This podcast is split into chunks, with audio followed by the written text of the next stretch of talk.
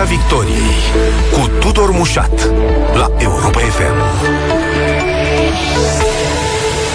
Bun găsit tuturor pe frecvențele radio și, ca de obicei, live pe pagina noastră de Facebook, pe site-ul Europa FM. Invitatul acestei ediții a Pieței Victoriei este analistul politic George Jiglău, profesor la Universitatea Babeș-Bolyai din Cluj-Napoca. Bun venit în Piața Victoriei, domnule profesor! Bună ziua, mulțumesc de invitație! Aș vrea mai întâi să încercăm să elucidăm acest episod al legilor privind siguranța națională, al acestor drafturi, cum au fost ele numite, proiecte în acest moment, publicate de presă.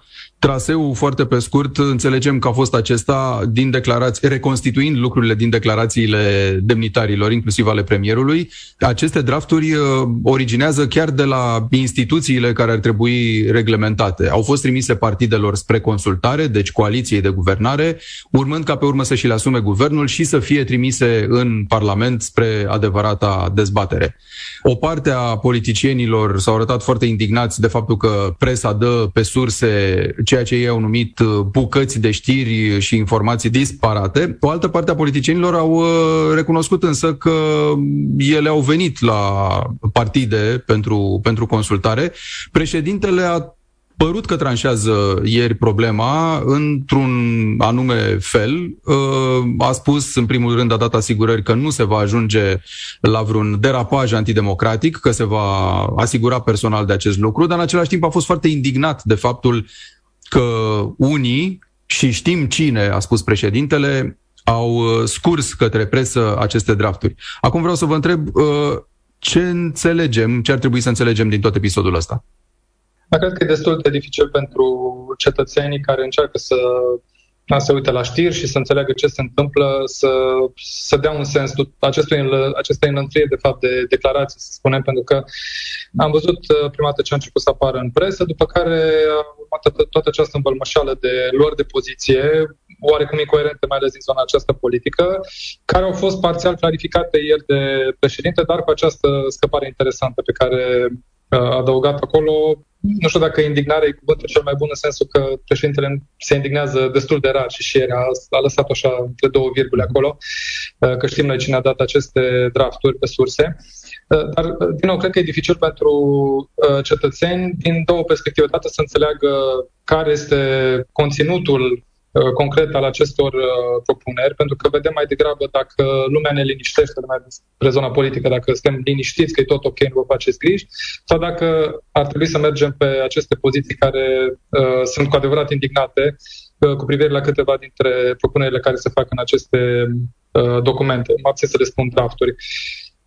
Și în al doilea rând, cred că e greu de înțeles care este până la urmă, poate lucru cel mai important, miza și pe termen scurt și pe termen lung în ceea ce privește aceste legi ale siguranței naționale, despre care e cam ca la legile justiției, dacă ne amintim. E un pachet de legi, de fapt, care vizează funcționarea mai multor instituții și vizează și relația dintre instituții ale statului, și despre care noi, ca cetățeni, trebuie să știm, să avem certitudinea până la urmă că vizează în primul rând interesul nostru al tuturor, sigur interesul național într-un sens mai larg, dar că fiecare dintre noi poate să stea liniștit că ceea ce se întâmplă e în beneficiul nostru. Ori ceea ce vedem, din nou, nu ne lasă, cred, cu acest sentiment de încredere la finalul zilei. Și aici cred că e problema principală și cred că asta vizează și pe cei care au inițiat aceste proiecte. Cred că și partidele, mai ales cele de la guvernare, și președintele însuși și administrația prezidențială trebuie să fie foarte conștientă, să fie cu toții conștienți de faptul că mesajul pe care îl transmit din aceste dezbateri trebuie să fie unul, cam ce a încercat președintele să facă, care să liniștească publicul că nu se întâmplă niciun derapaj. Pentru că unii ne spun că sunt derapaje care se pregătesc și alții că stați liniștiți, dar nu se întâmplă nimic rău. Ce vreau să spun totuși, ca să merg la un nivel un pic mai general cu privire la aceste legi.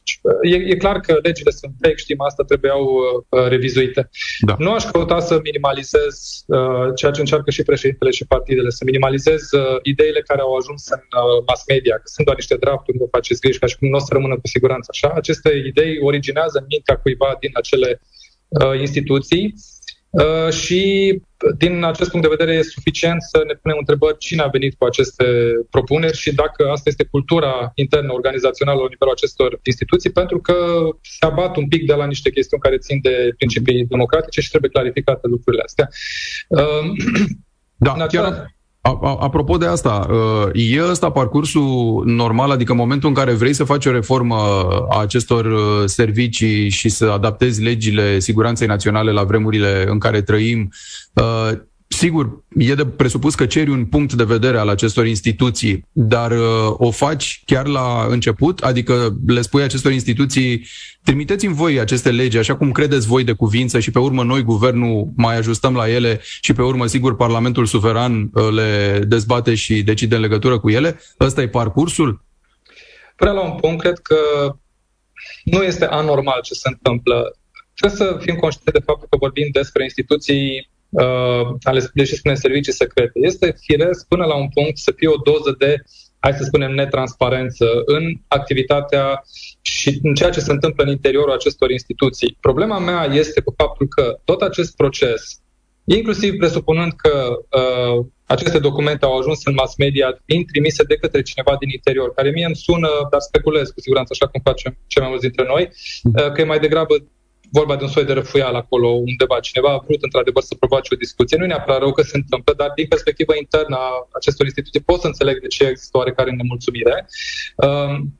Asta cumva se traduce în beneficiu public, pentru că chiar dacă există un fond al nemulțumirilor pentru care cineva face un gest, și nu am mai văzut asta în istoria denunțurilor sau avertizărilor publice, nu?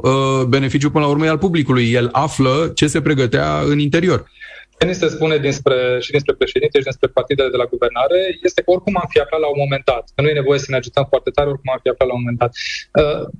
Acum, prin natura meseriei mele, sunt oarecum atent la procesul legislativ, orice fel de subiect, de la firul ierbii, de acolo de unde pleacă ideile și sigur că dreptul de inițiativă legislativă aparține Parlamentului și Guvernului și atunci de acolo vin cele mai multe idei. Dar ca să revin de ce zic că mi se pare oarecum firesc, atunci când apar inițiative legislative, proiecte de lege care reglementează activitatea unor instituții, firesc ca de acolo să vină nu neapărat versiunea completă a proiectului de lege care apoi intră în dezbatere, dar să vină niște input-uri, niște idei concrete legate de perspectiva acelei instituții în ceea ce urmează să se întâmple. Deci, până aici mi se pare că e regulă. Vine vorba de chestiuni de control al acelor instituții, că aici, de fapt, e punctul nevralgic. O parte dintre aceste prevederi ale draftului au legătură cu controlul instituției respective. Și vedem, doar o clipă să recapitulăm pentru uz public aceste prevederi. Acești lucrători ai serviciilor n-ar putea fi anchetați decât de niște procurori speciali, cu avizul președintelui României. Demiterea șefilor de servicii SRI și SIE nu s-ar mai face de către Parlament, ci doar cu avizul președintelui sau la propunerea președintelui României. Ar căpăta drept de inițiativă legislativă cele două servicii. Și stau și mă gândesc dacă e firesc ca în momentul în care niște instituții trebuie controlate civil, ele să spună cum ar dori să fie controlate, chiar și în stadiul ăsta de draft, care poate nu va fi luat în considerare. Eu cred că, de fapt, aici punctul PI, sau poate sunt două puncte PI, cel legat de încrederea care trebuie emanată din tot acest proces, că am aflat mai repede sau mai târziu, sau că ăsta e grosul lucrurilor și o să fie doar amendate ușor, sau, de fapt, vor fi amendate substanțial mai târziu, procesul trebuie să lase cetățenii cu o doză suficientă de încredere, că chiar și cu o doză oarecum firească de netransparență pe această zonă, ceea ce se întâmplă este în folosul nostru al tuturor, da, în sensul larg.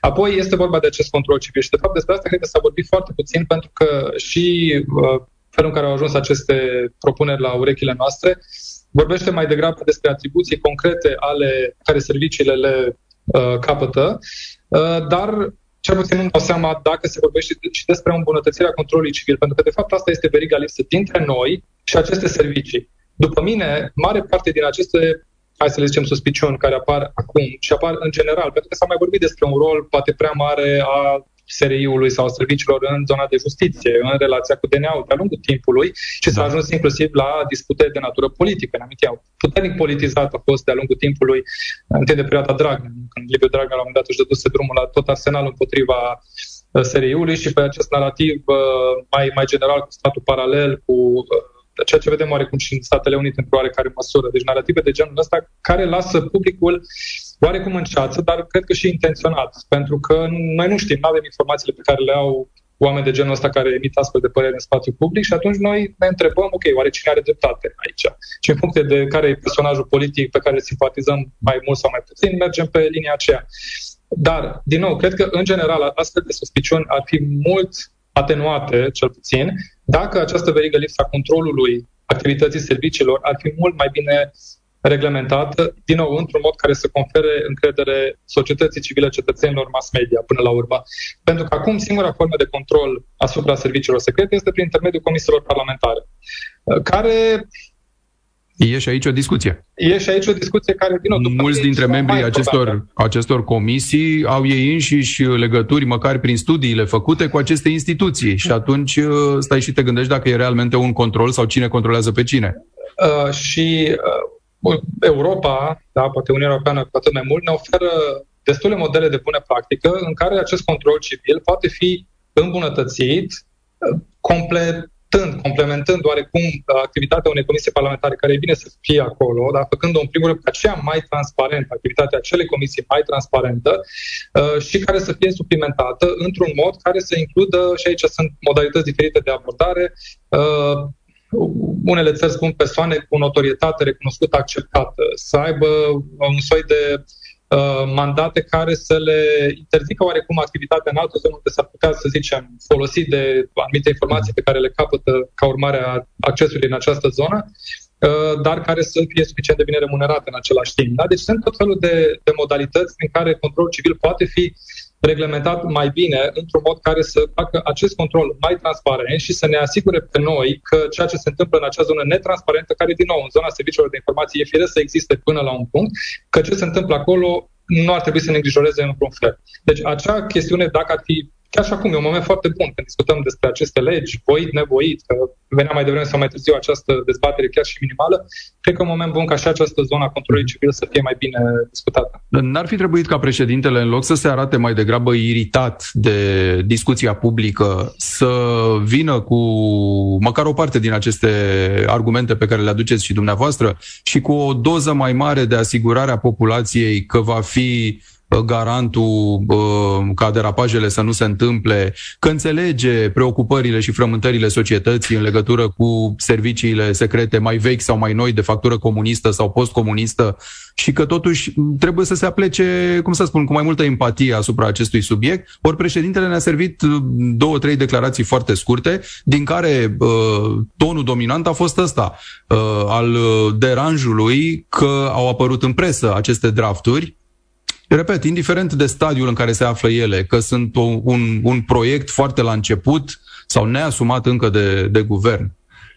Eu cred că e bine, și fără să dau sfaturi generale, dar eu cred că e bine să pornim și încerc să fac asta de la premisa de bună credință a tuturor celor implicați în aceste discuții, și a președintelui, și a serviciilor, și în privința partidelor care sunt implicate, și în privința mass media și a societății civile, care atrage atenția să ne uităm la anumite lucruri specifice care ar putea fi problematice. Și că eu mă forțez aproape să pornesc de la această premisă că toată lumea vrea să facă bine, trebuie numai să găsim un consens care să fie mulțumitor.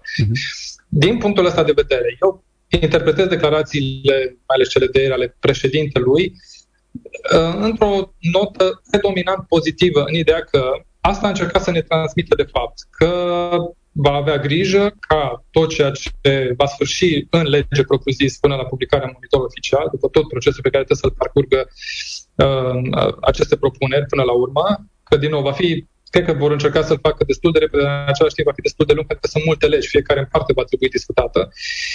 Va încerca să, el, președintele și instituția prezidențială, să se asigure că nu rămâne nimic care ar putea fi interpretat într-o notă nedemocratică, dar în același timp că, având în vedere multiplele provocări legate de securitate cu care ne confruntăm în această perioadă cu atât mai mult, că siguranța României se regăsește acolo în egală măsură în nucleul acestor legi. Ce pune sub semnul întrebării declarațiile președintelui sunt acele trei cuvinte, da, și știm cine, care, dintr-o dată, au creat, ne-au făcut pe toți că se ridicăm un pic din sprânceană. Care ce se întâmplă? Ok, dacă e asta o problemă, nu-și doreau să se afle și dă naștere acestor discuții pe care nu cred că și le dorea nici președintele și nici cumva a pus paie pe foc, încercând cumva să calmeze lucrurile, pentru că au și fost doar de poziție suficientă de ieri până azi. Eu încerc să, acum cunoscând oarecum și, sau fiind atent la activitatea președintelui, încă de la câștigarea primului mandat. Pentru că să nu uităm, după cele două alegeri câștigate de Klaus Iohannis, au fost două momente la care președintele este obligat de către Constituție să elaboreze strategia națională de securitate a României, de apărare a României, care trebuie publicată la maxim 6 luni după fiecare alegere prezidențială de către președintele care este ales. Deci a fost momentul iunie 2015 și momentul iunie 2020, în care președintele a trecut printr-un proces de elaborare cu aparatul său, cu echipa sa și cu implicare și de la partide, probabil și de la serviciile de informații, de elaborare și cu zona militară, nu planul de securitate în toate punctele de vedere, de elaborare acestei strategii. Și îmi amintesc mai ales de momentul 2015. A fost o jumătate de an, cele prime 6 luni ale mandatului, în care atât Klaus Iohannis, ca figură politică, dar și zona de consilieri, a încercat să facă un lucru care după mine e un lucru bun și pe care m-aș bucura să regăsesc și acum în aceste legi, să extindă un pic granițele conceptului de securitate națională, să trecem un pic dincolo, fără a neglija, dar să trecem un pic dincolo de zona militară, poliție, jandarmerie, pompieri și servicii de informații și să ne ducem înspre a înțelege niște vulnerabilități care vin la adresa securității României pe termen lung și care derivă din un sistem de educație problematic, un sistem de sănătate care nu ne chiar dă asigurări că lucrurile merg bine, din migrația care e o tendință care nu se mai oprește, din, aș spune eu, o zonă de reprezentare politică cu probleme, încredere foarte scăzută a populației în instituțiile fundamentale ale democrației reprezentative, adică partidele și parlamentul, apoi guvern, președinte și așa mai departe, dar în principal partide și parlament. Și cred că a fost un demers util, bun, pentru a alergi acest concept. Domnule profesor, argumentele sunt pertinente, evident, dar stau și mă întreb dacă faptul că trece atâtea vulnerabilități sau atâtea amenințări la adresa securității naționale nu se poate întoarce împotrivă, adică ajungi să fii suspectat de foarte multe atacuri la adresa siguranței sau securității naționale în orice tip de activitate, că e educație, că e orice altceva, mai puțin atenție corupție. Corupția figura ca vulnerabilitate principală, nu mai este de ceva timp trecută, menționată. Și atunci stau și mă întreb dacă nu cumva iarăși avem dreptul la niște suspiciuni că oricine poate fi agățat pentru orice fel de neregulă care să fie trecută în sfera unui atac la siguranța națională. Un act de corupție în educație, de pildă, poate minor altminteri, să fie ridicat, trecut pe alt palier. De pildă. Cred că ambele perspective sunt valide și, până la urmă, astfel de întrebări sunt legitime și ar trebui clarificate atât prin textul legii, dar să nu uităm că orice lege are în spate și niște norme de aplicare, care sunt elaborate în diverse zone de regulă la guvern, dar iarăși cu input dinspre toate instituțiile care sunt implicate în aplicarea acelei legi.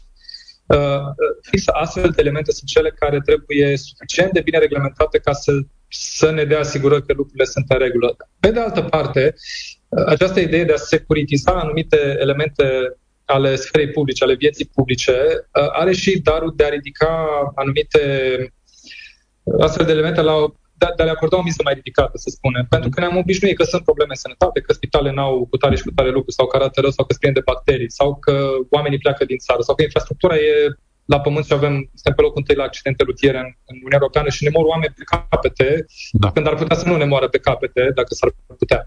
Da?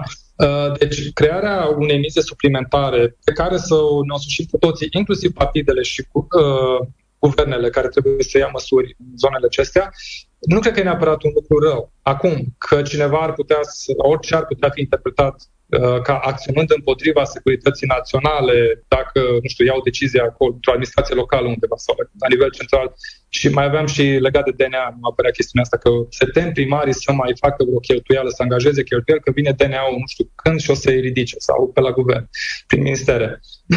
Deci, și asta este o întrebare legitimă și este acest spațiu care se creează între ce ar trebui să fie util, firesc și îngrijorările care vin din partea cealaltă. Și este acest echilibru foarte fin care trebuie găsit și la care Aici este de fapt unde ar trebui să intervină președintele, care până la urmă este ales direct și și-a asumat rolul ăsta de a reprezenta populația, unde trebuie să intervină Parlamentul și unde sper din nou cu semnele de întrebare pe care le ridică aceste propuneri care au ajuns în mass media, că și serviciile de informații, că ele sunt conștiente de faptul că trebuie să dea aceste clarificări și asigurări că nu își vor aroga mai mult decât e normal să fie într-o democrație. Vă reamintesc, invitatul ediției de astăzi, Piața Victoriei, este profesorul de științe politice George Jiglău. Continuăm discuția noastră apropo de același președinte. L-am văzut în ultimele luni, în ultimele săptămâni, foarte dispus să acorde în continuare credit acestei coaliții pe care a nășit-o, nu? Spunând mereu că a avut mână bună, că ea este stabilă. Dar există până la urmă și fondul, substanța care să susțină declarațiile astea pe care președintele le face în mod repetat în legătură cu coaliția PSD-PNL-UDMR? Eu cred că în practică? Eu cred că președintele spune lucrurile acestea pe de o parte având o miză și pe de altă parte nemai având o miză. Klaus Iohannis este trecut de jumătate celui de-al doilea mandat. El nu mai are o miză la alegerile din 2024 dacă nu își creează una într-o formă sau alta. Și atunci nu cred că va mai avea nici, nu va mai dori poate să aibă acest rol de locomotivă, atât cât a fost el o locomotivă pentru PNL, poate în alegeri, sau poate nici măcar o să vedem dacă va căuta să propulseze vreun candidat să spună uite, el este cel care mă poate înlocui cu succes. Depinde poate și de niște rate de încredere pe care o să le mai aibă Klaus Iohannis până la finalul mandatului. Deci, pe de o parte, cred că el poate spune cam orice în momentul ăsta despre coaliția de guvernare sau despre partide în general. În același timp, într-adevăr, el este cel care a legitimat această coaliție și trebuie să joace cartea asta mai departe. Trebuie să ne amintim totuși contextul de acum 6-7 luni, după ruperea coaliției între PNL și USR, nu prea era o altă variantă la momentul respectiv. Aritmetica parlamentară, cum se spune, dar nu prea permitea vreo altă variantă care să ocolească pe de-o parte AUR, pentru că, și asta cred că e un lucru bun, că s-a evitat din start orice variantă de genul ăsta, și pe de altă parte să ocolească USR-ul pe care nu-l mai doreau nici PNL, nici PSD în coaliția de guvernare. Cam asta era singura variantă, sigur, fiind și acea opțiune cu 3 guverne picate ca să ajungem la anticipate. Și atunci, având în vedere că asta era cam singura variantă și noi cred că trebuie să fim conștienți că altă variantă nu prea exista, asta este cartea pe care trebuie să o jucăm și să analizăm această coaliție exact așa cum este ea, o coaliție între două partide care nu cred că le este atât de greu să se înțeleagă, să-și găsească puncte comune, pe de altă parte nu-și doreau neapărat să fie aici. Și de aici încolo, și având în vedere următorii 2 ani, mergând către super anul electoral 2024, când să votăm pentru absolut toate lucrurile, cred că trebuie să interpretăm o astfel de mare coaliție între două partide mari care vor avea fiecare dintre ele interese electorale proprii și în ceea ce privește alegerile parlamentare și localele, sigur, și parlamentarele și alegerile prezidențiale și să ne uităm la felul în care va funcționa această coaliție de acum înainte. Mai avem câteva luni până la urmă de mandat de premier al lui Nicolae Ciucă și de PNL având premierul, dar care e un premier special în Nicolae Ciucă, nu este orice alt premier de la PNL, sau cum era Florin Câțu, după care o să intrăm înspre alegerile din 2024 cu un premier de la PSD, probabil domnul Ciolacu. Poate că e prea devreme, dar suspectați că s-ar putea ca PSD-ul să dorească să-l lase pe Ciucă în continuare, în ciuda acordului de rotație? Au vreun motiv să facă asta? Nu cred. Cred că e prea devreme, dar nu cred că se va întâmpla așa ceva, pentru că ambele partide, intrând înspre 2024, trebuie să facă două lucruri. În primul rând, să-și securizeze ce trebuie să facă orice partid până la urmă, și dacă e la guvernare și dacă nu, să-și securizeze propriul electorat și, în al doilea rând, să încerce să adune alegători noi, care pot să vină din două părți, pot să vină dintre cei care nu votează, care e un bazin foarte mare la noi, sau să vină dintre alegătorii unui alt partid. Eu cred că a avea premierul, mă gândesc la PSD aici, va servi foarte bine în a-și securiza propriul electorat și o spun și cu premisa în minte că PSD, poate și UDMR, este singurul partid din România care are un electorat cu adevărat stabil. Toate celelalte partide și inclusiv PNL, dacă ne uităm la numărul, nu atât la procent, pentru că acela depinde și de prezență, dar la numărul de voturi la alegerile din din ultimii ani, PSD este singurul partid care în mod constant merge la 2 milioane, 2 milioane și jumătate spre 3 milioane de voturi, indiferent că sunt la guvernare, că sunt în opoziție, că au un candidat la prezidențiale la primul tur, mă gândesc mai ales, care, cum a fost Viorica Dăncilă, care nu intrase cu un PR foarte bun, dar totuși a luat votul PSD-ului, a reușit să-l securizeze. Eu cred că pentru PSD asta e miza principală și asta s-ar putea să le fie suficient, cel puțin să fie pe locul întâi în alegeri. Asta se vede și în sondaje și cred că putem cu toții să prezicem fără să fim super politologi sau să avem nu știu ce date mergând spre 2024. În schimb, pentru PNL s-ar putea ca a juca un rol de opoziție în interiorul coaliției, ceea ce oarecum face și acum. Și am văzut la bilanțurile de acum, cred că 2 săptămâni, Marcel Ciolacu a încercat din start să prezinte PSD-ul ca fiind vioara întâi în coaliție, să spună noi la PSD am făcut cu tare și cu tare și cu tare lucruri. Îi reușește, domnule Jiglău? Îi reușește? În raport cu propriile electorate, cred că e mesajul care place. Deci cred că asta face. Nu, dar reușește Ciucă chiar să facă agenda întregii coaliții, într-un fel sau altul?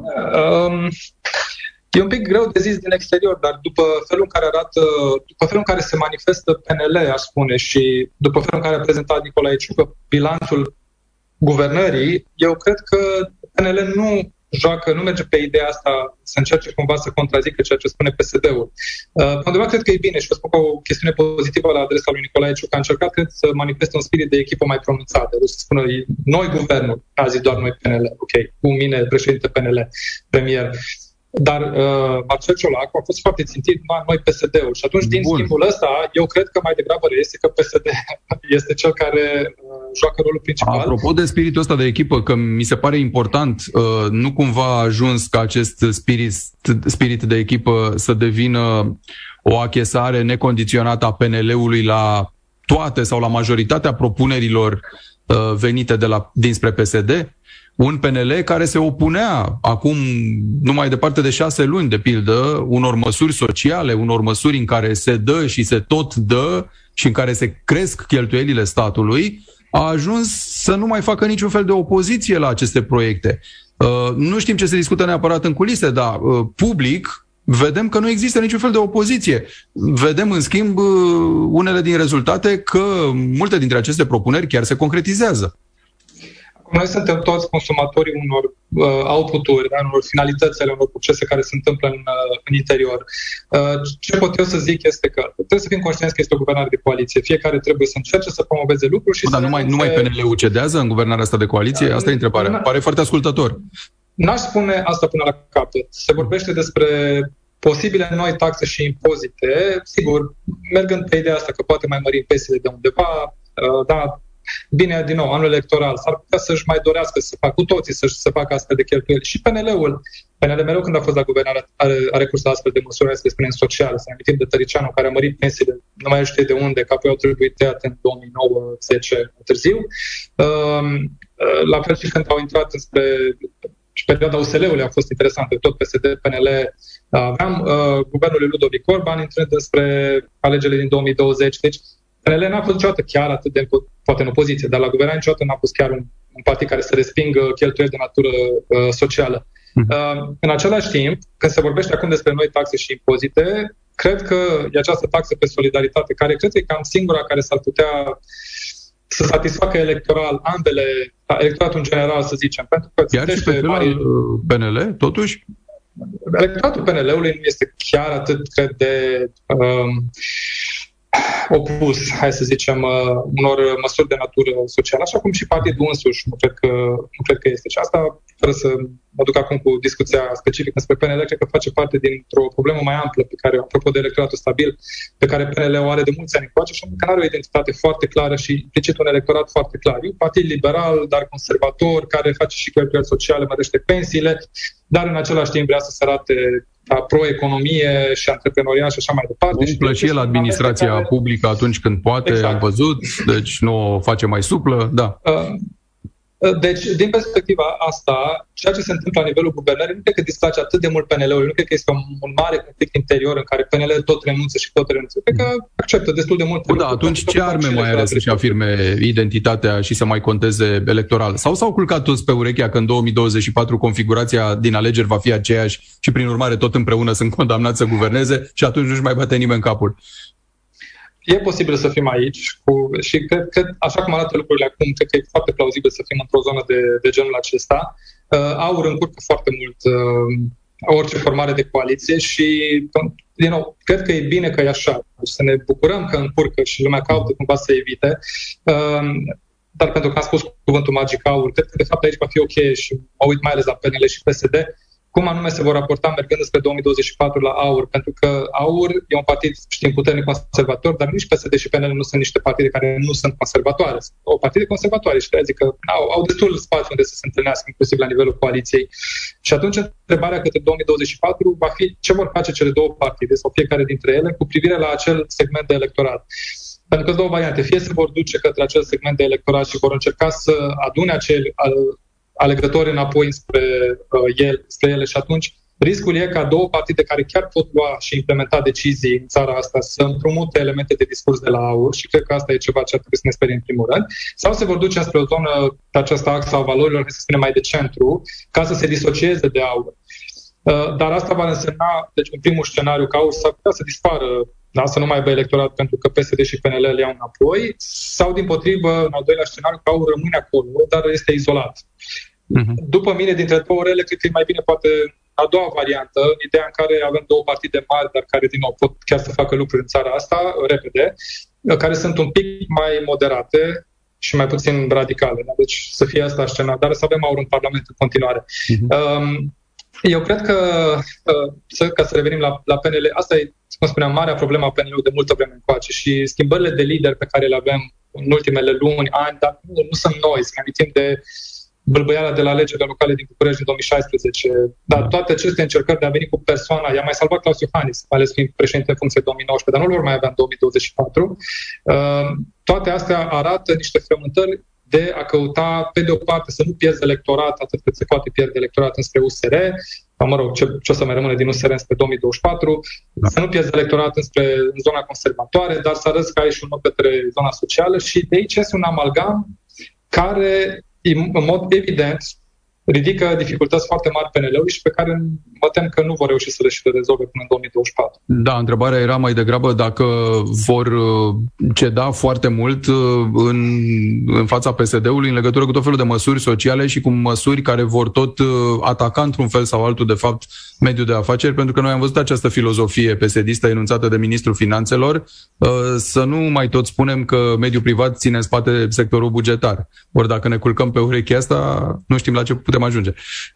Eu nu cred că electoratul PNL-ului, atât cât este el, vine preponderent dinspre mediul de afaceri. Poate că e o punte de comunicare sau comunică mai ușor decât poate face PSD-ul cu mediul de afaceri, dar în același timp voturile preponderente ale PNL-ului nu știu dacă vin din acea zonă mai antreprenorială, să spunem. Eu cred că, fără să amendez, că nu există date care să susțină ceea ce spun acum, dar eu cred că acea zonă mai antreprenorială alimentează acea zonă a electoratului care spune eu văd de afacerea mea și acolo e miza adevărată, nu la politică și atunci mai bine mă votez. Și e foarte trist că se întâmplă asta.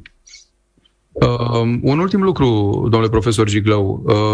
În ce fel contăm ca guvernare, ca stat în momentul ăsta în ecuația războiului din Ucraina? Diplomatic, politic, dacă vreți.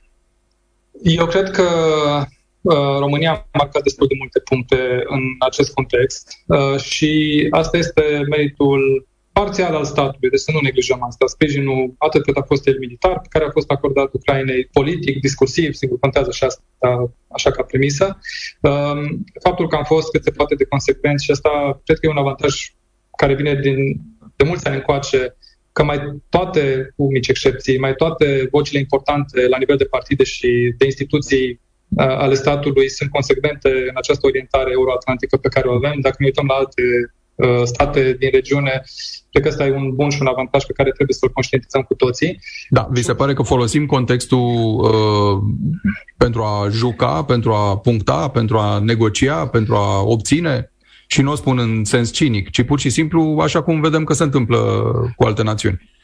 Eu cred că da, România împreună cu alte state din acest plan estic acum caută să sporească prezența militară a NATO în România și în alte țări, dar România este o portavoce aici, trebuie să fim conștienți de asta. Asta este ceea ce putem face pe aceste canale diplomatice militare și că vorbeam de securitatea națională în sensul clasic. Acum suntem confruntați cu un conflict cât se poate de clasic, la care, sigur, eram în zona aceasta de cyber, de terorism și așa mai departe. Acum avem de-a face cu tancuri și rachete care s-au aruncat foarte aproape de granița noastră. Deci, e o zonă care contează.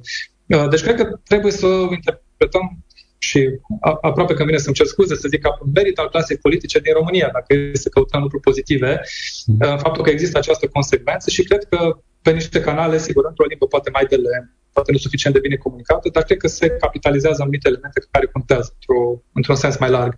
Dar este și un merit al societății, poate societății civile, cu ajutorul căreia România a marcat punct în această perioadă, deci sprijinul pe care România l-a arătat umanitar, cred că contează enorm de mult și trebuie să fim conștienți. Este această zonă a diplomației publice care ține așa foarte pe scurt de brandul de țară, de PR-ul pe care ți-l faci în exterior și aici, felul în care România și românii s-au mobilizat pentru a ajuta o grămadă de moduri pe cei care cel puțin au tranzitat sau au rămas aici, refugiații care vin dinspre Ucraina sau au trimit ajutoare acolo, a fost absolut remarcabil. Dar cred că din punctul ăsta de vedere trebuie să fim conștienți și efortul fiecare dintre noi care am căutat să ne implicăm că într-adevăr contează și pentru viețile multora dintre oameni a făcut o diferență. Și cred că aceste lucruri combinate, politic, militar, dar și la nivelul ăsta, să spunem, și social sau umanitar, cred că trebuie să fim împăcați cu faptul că am făcut destul de multe.